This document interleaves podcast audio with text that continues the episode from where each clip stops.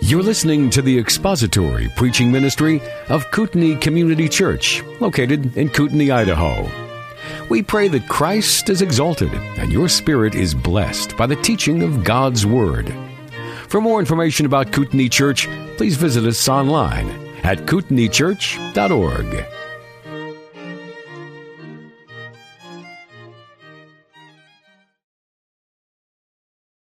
John 7, let's pray together.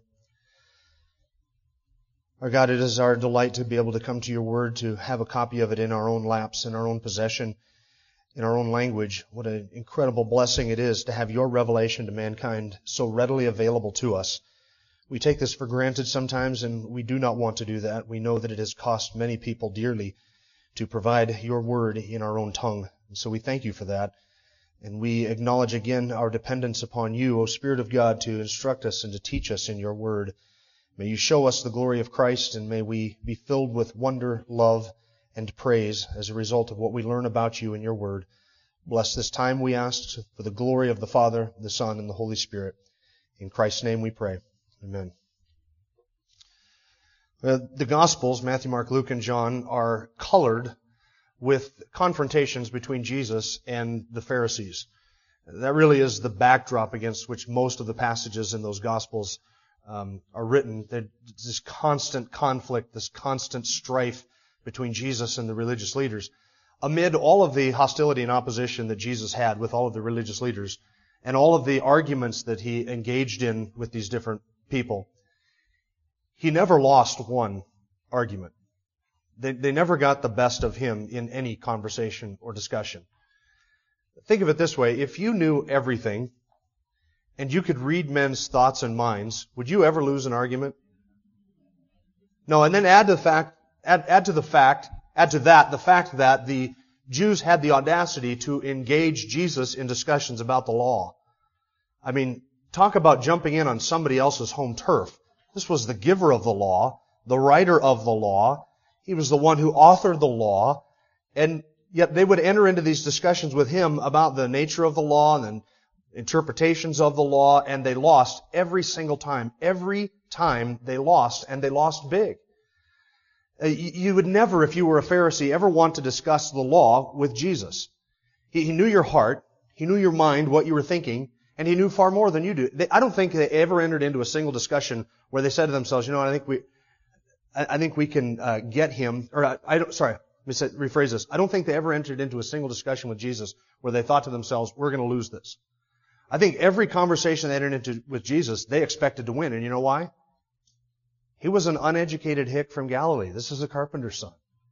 He's never attended any of the rabbinical schools. He's never been taught by the great rabbis of our day. He hasn't spent his days in Jerusalem studying and poring over the law. We've got him on this one. And every time he bested them. Every time he won the argument and won the discussion, and he made them look publicly like fools. Every single time. Now why is this? Did Jesus engage in those conversations just to make sport of the Pharisees and the religious leaders? I don't believe that he did. I don't believe he engaged in those conversations just to make them look publicly like idiots, like fools. Making them look like fools publicly was simply the results of entering into discussion with Jesus and losing publicly. That's just what happened. But Jesus didn't enter into those conversations with the intent of making them look like fools. You know why he entered into those conversations? To reveal their unbelief. That's why he did it. It was to shine the light of truth upon a darkened heart and to show the horrific nature of unbelief and its eternal consequences. And the more they resisted that light, and the more they opposed it, and the more they fought against it, the more foolish they looked. And they did this publicly, and so they looked publicly like fools. We saw that back in, eh, we saw that last week in John chapter 7. When the Jews entered into a discussion with Jesus about that miracle that he did back in chapter 5 on the Sabbath, and they tried to discuss, they were accusing him of violating the Sabbath. And you saw last week how Jesus turned the tables on them and showed them that in their everyday practice of circumcising infants, they confessed and they were admitting that there are some works of necessity which must be done on the Sabbath. And it's not a violation of the Sabbath to do those works on the Sabbath. And he made them look like fools. And then they silenced. They, they just, they silenced themselves. They shut up. There came a point where they said nothing and he was teaching in the temple and they said nothing to him. So now we pick it up in verse 25 of chapter 7. Verse 25. This kind of begins now a little bit of a different, uh, John turns the corner as it were and begins to discuss something a little bit different. Up until now, it has been Jesus' conflict with the Pharisees, really. Now, John turns the corner and we begin to see the reaction of the crowd to this discussion. Remember, this is a public place. It is in the temple. Jesus has been teaching publicly. There are people gathered around, the Jews who are hostile to Jesus, and by Jews we mean not your hoi polloi Jews, the average people, but the religious leaders had gathered around and engaged him in a conversation. Now the public is watching this. They are listening to their leaders discuss these things with Jesus. Verse 25 now begins to tell us about the reaction of the crowd to the teaching of Jesus and to the inactivity of the leaders in stopping Jesus.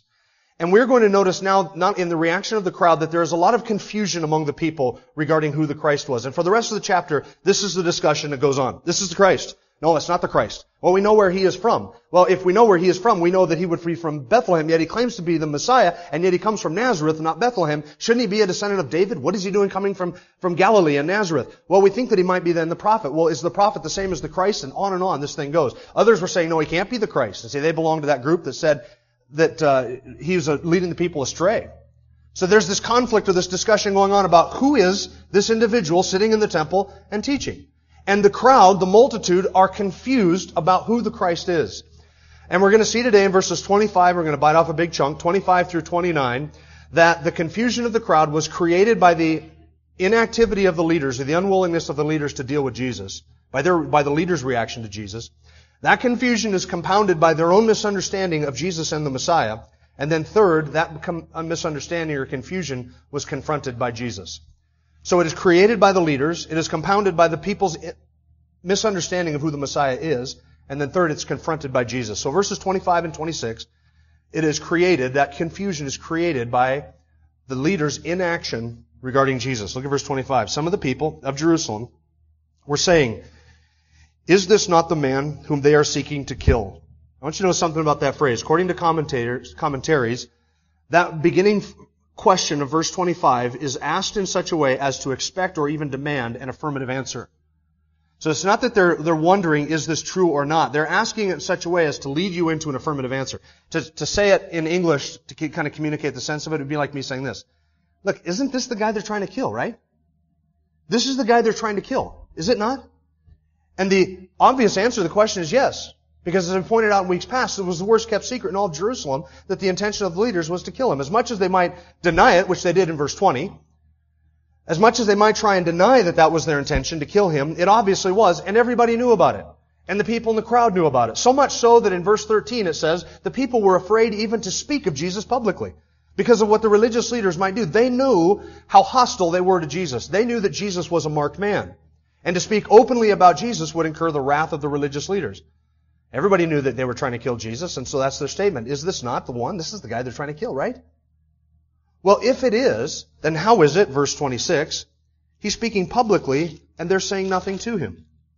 How is it that he's speaking publicly? The word actually means un, it actually means confidently or boldly, and it had the idea of being unhindered or unfettered in something with an openness and a freeness. It's used in a beautiful sense. I think it's Hebrews chapter 6 where we are given unfettered or unhindered access to the throne of grace. It is without restraint.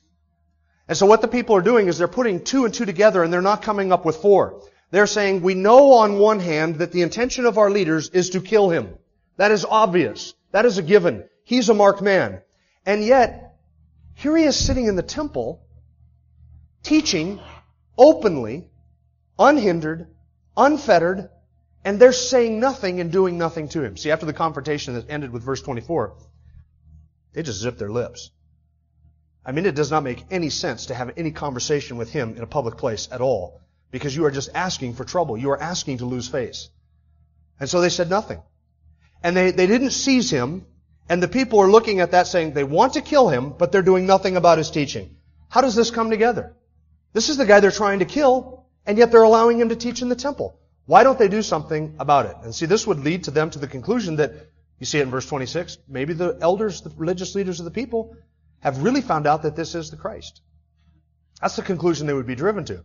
I want you to put yourself for a moment in the shoes of the religious leaders. They were caught in a pickle, a dilemma. And here was their dilemma.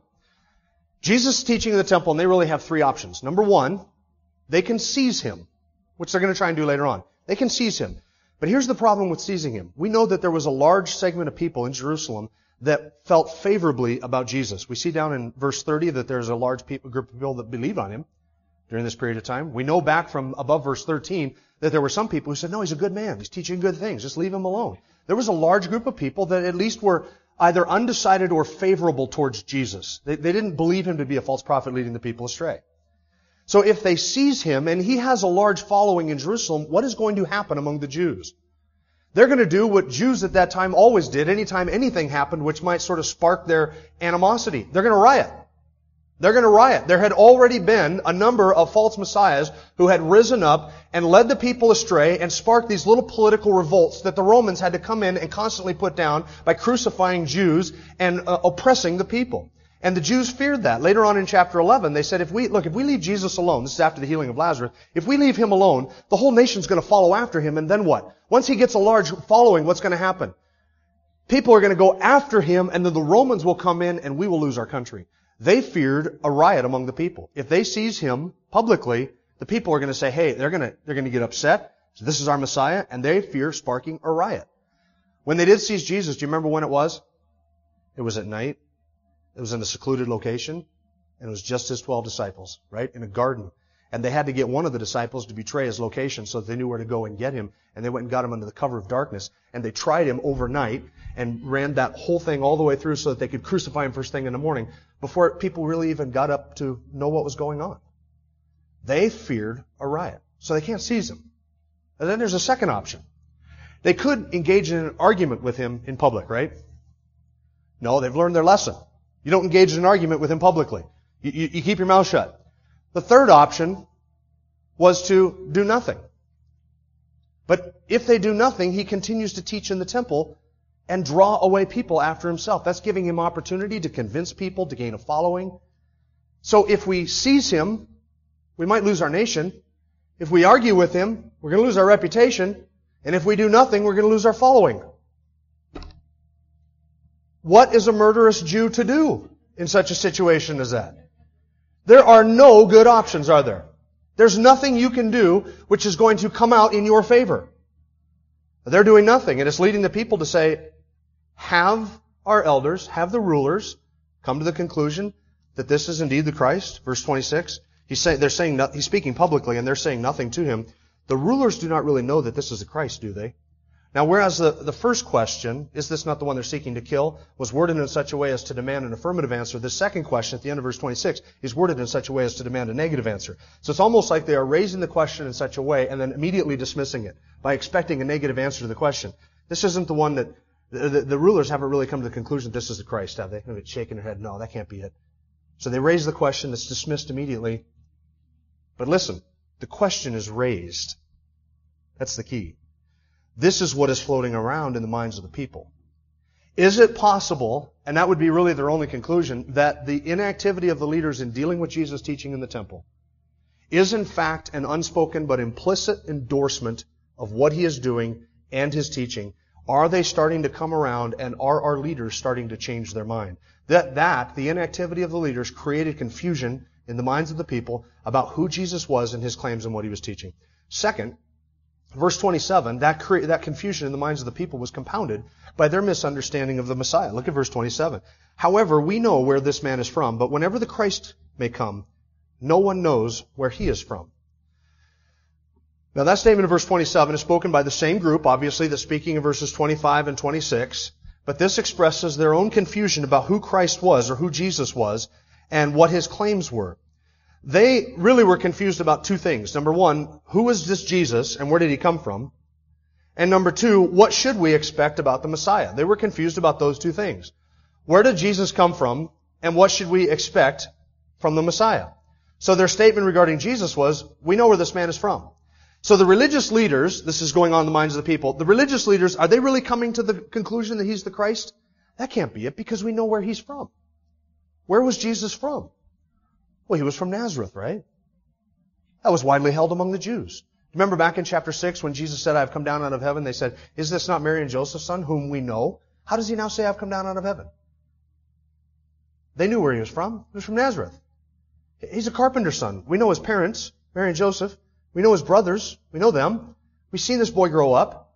Everybody knows that he comes from Galilee and from Nazareth. But when the Christ comes, nobody's going to know where he comes from. We'll get to that statement in just a second. But concerning Jesus, we know where he comes from. And they assumed that he came from Nazareth. And because he came from Nazareth, he couldn't fulfill the requirements for being the Christ because they had a misunderstanding of what, of what, the, who the, where the Christ should come from, who the Christ was. Look down in verse 42.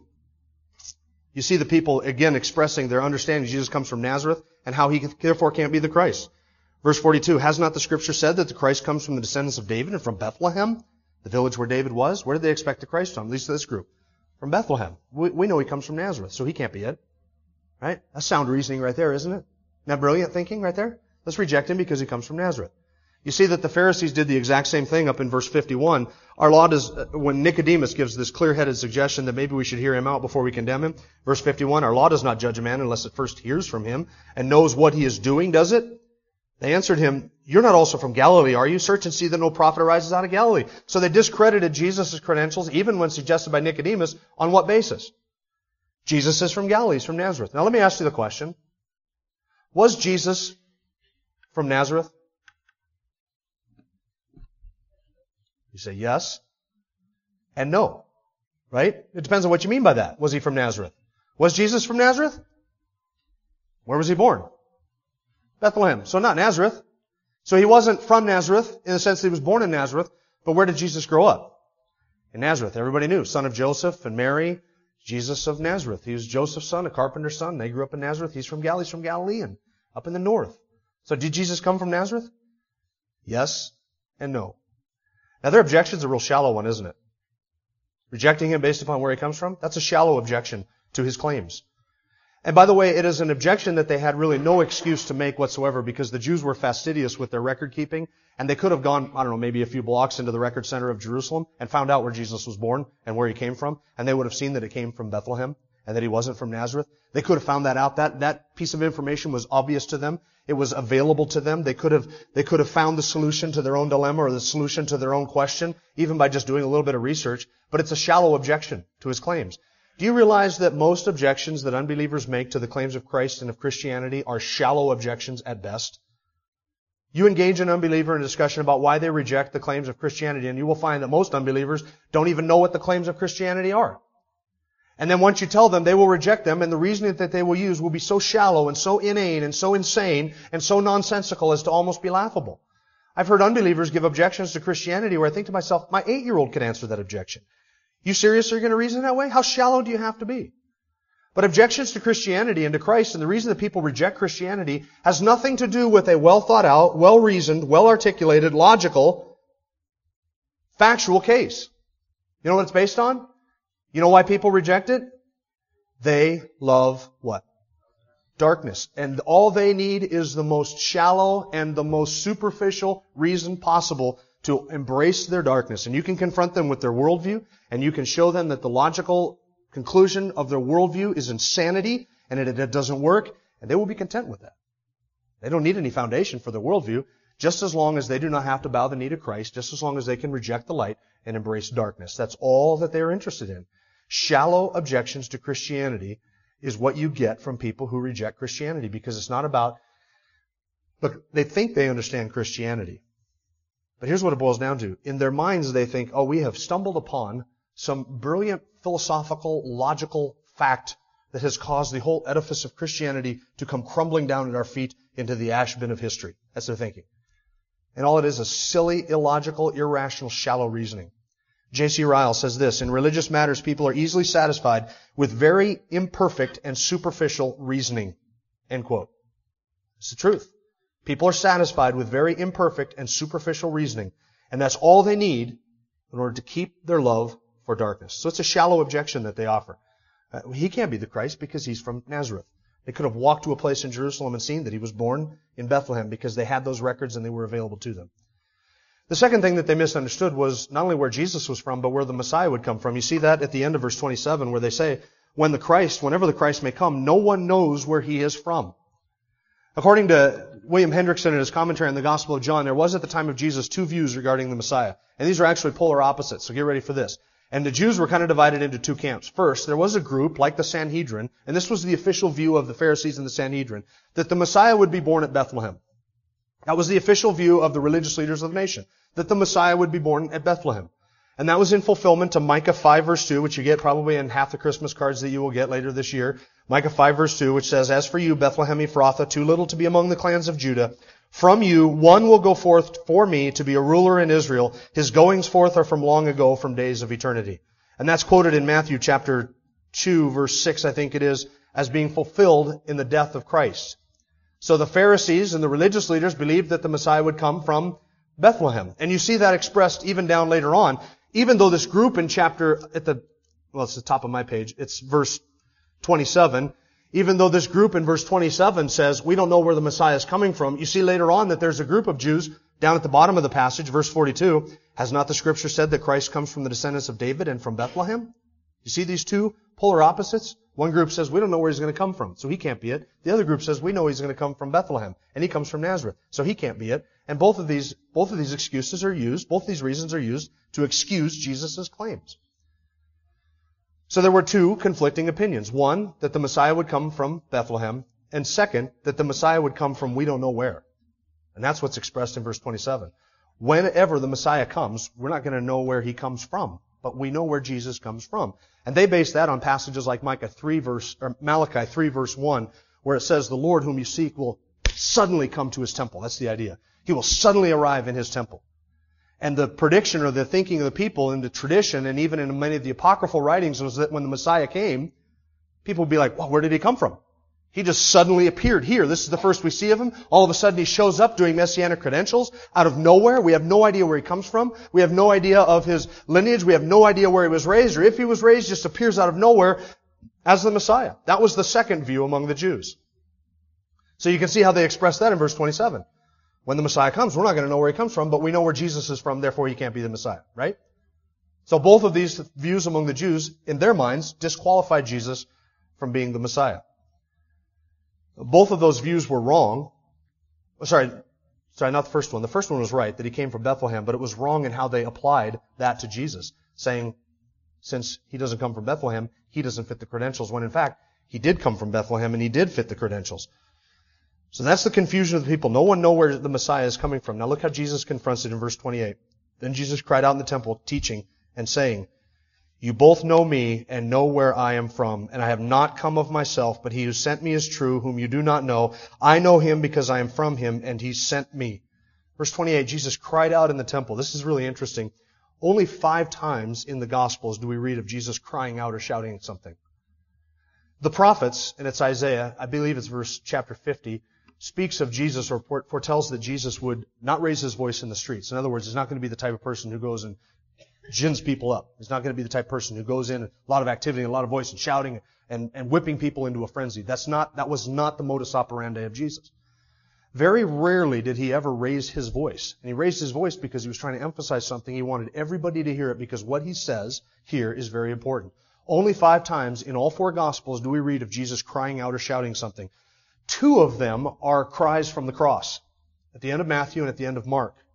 Two of those are shouts from the cross. Where he cries out and then he gave up his spirit. That's in Mark. Three of those five times are all in the Gospel of John.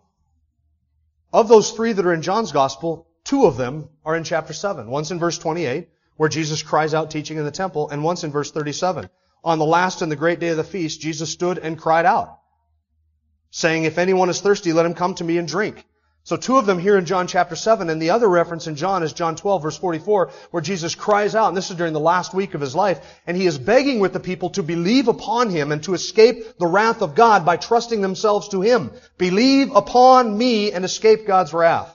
So all three of these times in the Gospel of John, they're very important statements that Jesus is making, and he is crying out and he is shouting so that people will hear, people will see the seriousness of what he is about to say, and what he says in verse 28 and 29 is very serious. Look at verse 28. You both know me and know where I am from, and I have not come of myself, but he who sent me is true, whom you do not know. That's a very perplexing statement, and I'll tell you why. Two reasons. First, it seems as if Jesus in that verse, verse 28, is contradicting things that he says elsewhere in the Gospel of John. Second, it seems in verse 28 as, just, as if Jesus is contradicting himself. Let me show you what I mean. Elsewhere in the Gospel of John, John chapter 8, verse 14 and verse 19, Jesus says something the exact opposite of that to this very same group of Jews, or to the, to the Jewish leaders. Chapter 8, verse 19. Jesus was saying, uh, so they were saying to him, Where is your Father? And Jesus answered, You know neither me nor my Father. If you knew me, you would know my Father also. Up in verse 14, Jesus said, Even if I testify about myself, my testimony is true, for I know where I came from and where I am going, but you do not know where I come from or where I am going. Do you see that? In chapter 7, he says, You know who I am and you know where I come from. In chapter 8, he says, You don't know where I come from and you don't know who I am. So it seems as if what he's saying in verse 28 of chapter 7 contradicts what he says elsewhere to these same Jews. Do they know him or not? Do they know where he's from or not? Secondly, it almost seems as if what Jesus says in verse 28 contradicts itself. Look at verse 28. He says, You know me and know where I'm from. I've not come of myself, but he who sent me is true, whom you do not know. Who's he speaking of there? That they do not know. Speaking of the Father. But he says the beginning of verse 28, You know me. the end of verse 28, You don't know my Father. Now, if it is true, as Jesus says elsewhere, and he does in chapter 5, that to know him is to know the Father, to see him is to see the Father, to be in relationship with him is to be in relationship with the Father, to honor the Son is to honor the Father, if those two are so closely connected in their, in their substance and their essence and their deity, that to have one is to have the other, how can Jesus say in verse 28, you know me, but you don't know my Father? Since to know Christ is to know whom? It is to know the Father. So when Jesus says, you know me and you know where I am from, what is he saying? What's he getting at? What's the meaning of that? There are three ways of understanding it. First, it could be that what Jesus is giving there is a question at the beginning of verse 28. In other words, he would be saying something like this. Do you know me? Do you know my Father? That it's a question, not a statement. Now that's really probably, that's been suggested by commentaries throughout the years, but it's probably not really what's going on. You say, Jim, couldn't you just look at the Greek and see if there's a question mark at the end of the sentence? Well, no, the Greek didn't have punctuation or, or capitalization or anything like that. So you can't just look and see if there's a question mark at the end of the sentence. You just have to look at the context and decide is this a sentence or a statement. Sometimes it's obvious that it's a question. Sometimes it's not so obvious whether it's a question. It is, I guess, remotely possible that Jesus is asking a question here, but I don't think that's the best explanation. There's a second possibility. It could be that what Jesus is doing is simply affirming, to a degree, what they did know to be true. In other words, Jesus is saying something like this. You do know me. To a point.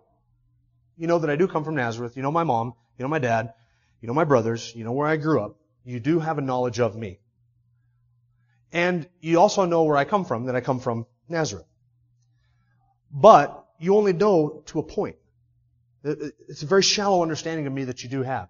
You do know me, but you don't know me in the way that would allow you to know the Father. That's the idea. That's a, that's a possibility. Uh, maybe you lean toward that.